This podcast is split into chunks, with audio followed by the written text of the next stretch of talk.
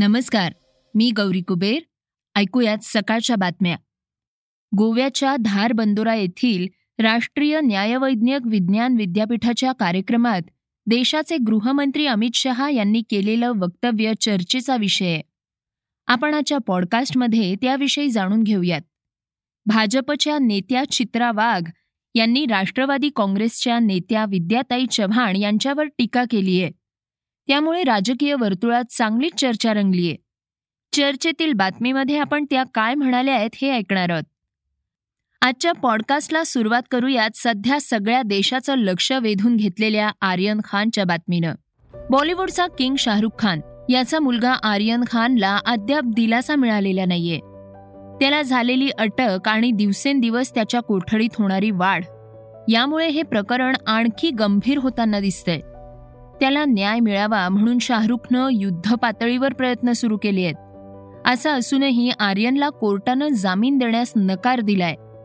आर्यन खान मुनमुन धामेच्या आणि अरबाज मर्चंट यांच्या जामीन अर्जावर कोर्टात आज सुनावणी झाली. पण कोर्टानं त्यावर आज निर्णय न देता यावर विचार करण्यासाठी वेळ लागणार आहे असं सांगून वीस ऑक्टोबरपर्यंत आपला निर्णय राखून ठेवलाय. यावेळी एनसीबीसह सर्वांच्या वकिलांनी कोर्टात युक्तिवाद केला.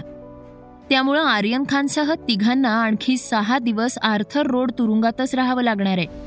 आर्यनच्या जामीन अर्जावर सुनावणी सुरू होती. पण कोर्टाकडे वेळ कमी असल्यानं सुनावणी पूर्ण झाली तरी त्यावर निर्णय होऊ शकला नाही.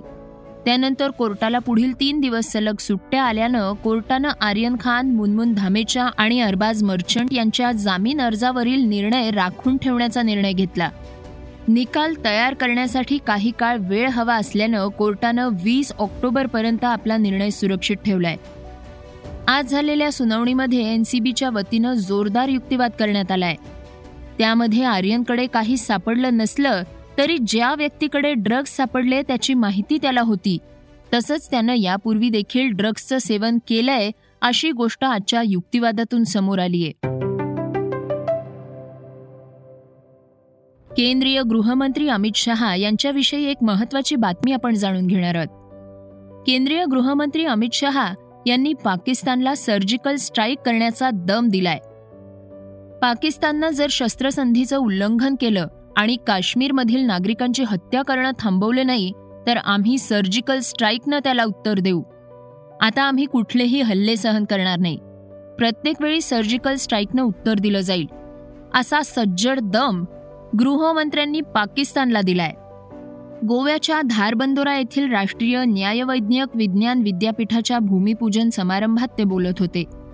पंतप्रधान मोदी आणि माजी संरक्षण मंत्री मनोहर पर्रीकर यांच्या नेतृत्वाखाली सर्जिकल स्ट्राईक महत्वाचं पाऊल होतं.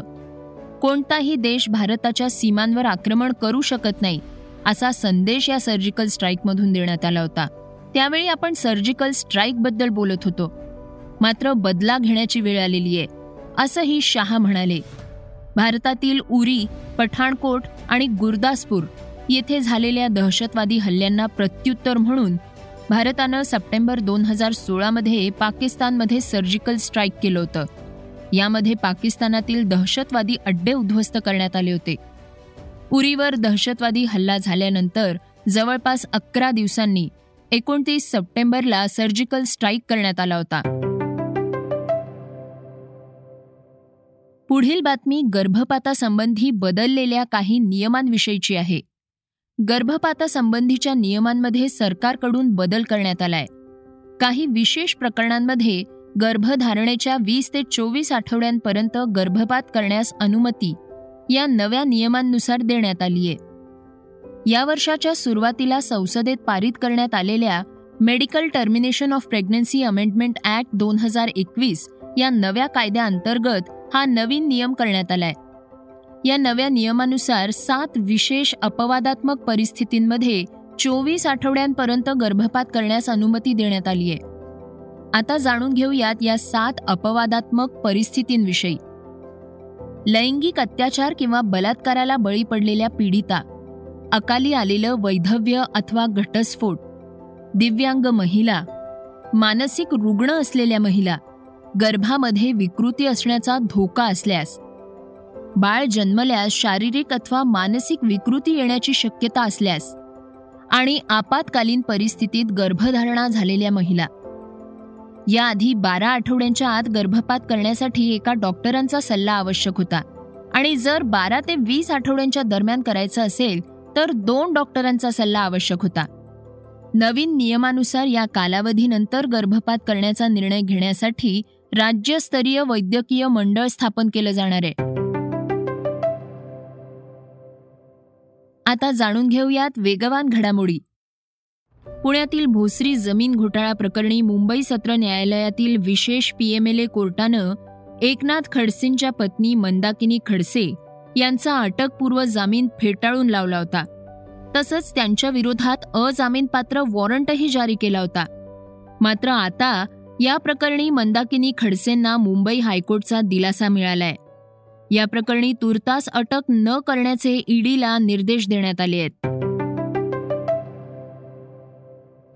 मध्य प्रदेशमध्ये बैलांच्या नसबंदीचा आदेश निघाला आणि त्यावरून वादाला तोंड फुटलं. हा नसबंदीचा आदेश निघाल्याच्या दुसऱ्याच दिवशी मागे घेण्यात आलाय. या आदेशावरून मोठा गोंधळ झालेला दिसून आला. राज्य पशुपालन विभागाला हा आदेश मागे घ्यावा लागलाय. या आदेशाच्या विरोधात भाजपच्या खासदार प्रज्ञासिंह ठाकूर या पुढे आल्या आहेत. बैलांची नसबंदी होत होती तसा आदेश माझ्या पाहण्यात आला. मी तातडीनं त्यावर कारवाई केली. आता हा आदेश मागे घेण्यात आल्याचं प्रज्ञासिंह यांनी सांगितलंय.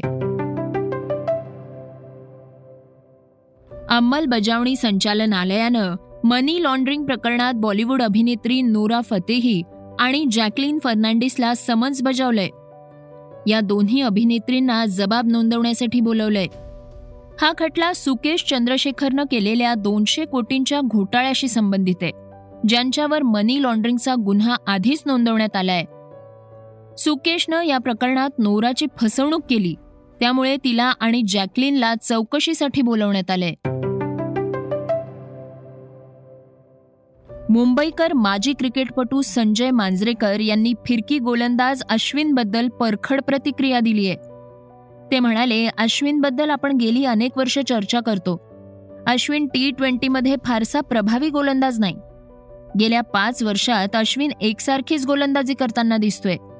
त्यामुळे फिरकीला मदत करणारं पिच मिळालं नाही तर मी वरुण चक्रवर्ती सुनील नारायण यांना संघात घेईन.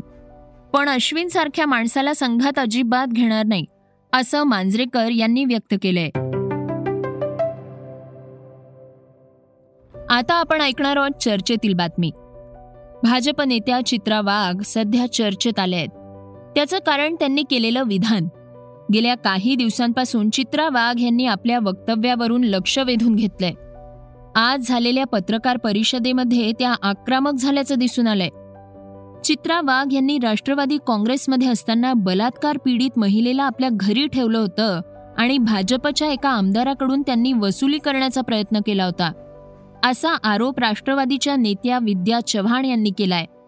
त्यावर चित्राताईंनी चव्हाण यांना जशास तसं उत्तर दिलंय. चित्रा वाघ म्हणाल्या विद्याताईंच्या या वक्तव्याचा मी पूर्ण निषेध करते आणि विद्याताईंनी हे सिद्ध करून दाखवावं. आणि जर मी असं केलं असेल तर त्या दिवशी मी या राजकारणातून निवृत्ती घेईन. त्या दिवशी मी राजकारणातनं निवृत्ती घेईन. विद्या चव्हाणांनी हे त्या ठिकाणी प्रूव्ह करून दाखवावं.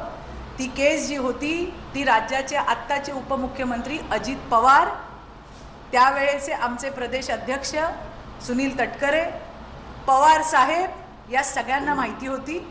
आणि त्याच्यामध्ये आम्ही त्या मुलीला मदत करत होतो. तिच्यासाठी केसपर्यंत लढायला गेलो. आणि ती लढाई चालू होती हे कदाचित विद्या चव्हाणांना माहिती नसेल. कदाचित त्यांच्या कौटुंबिक वादामुळे त्यांच्या डोक्यावर परिणाम झाल्याची शक्यता नाकारता येत नाही.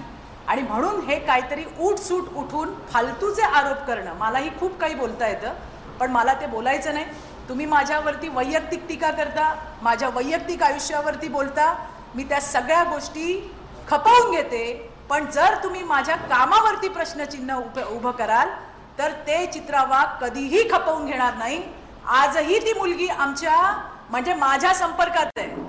आणि विद्या चव्हाणांनी हे आता प्रूव्ह करून दाखवावं की कुठल्या मुलीला मी माझ्या घरी ठेवलं होतं आणि कुठल्या आमदाराकडनं खंडणी मागितली हे आता त्यांनी मला प्रूव्ह करून दाखवावं. आणि मला आता अजित पवारांना पण सांगायचंय. आणि सुनील तटकरेंना पण सांगायचंय आणि साहेबांना सुद्धा सांगायचंय की कृपा करून या विद्याताई चव्हाणांना बोलवून घ्या. आणि ही केस जी आपल्याला माहिती आहे या केसबद्दल काय करायचं पुढची स्ट्रॅटेजी काय करायची त्या मुलीला न्याय कसा द्यायचा याच्याबद्दलची स्ट्रॅटेजी आम्हीच सगळ्यांनी बसून त्या ठिकाणी निश्चित केली होती.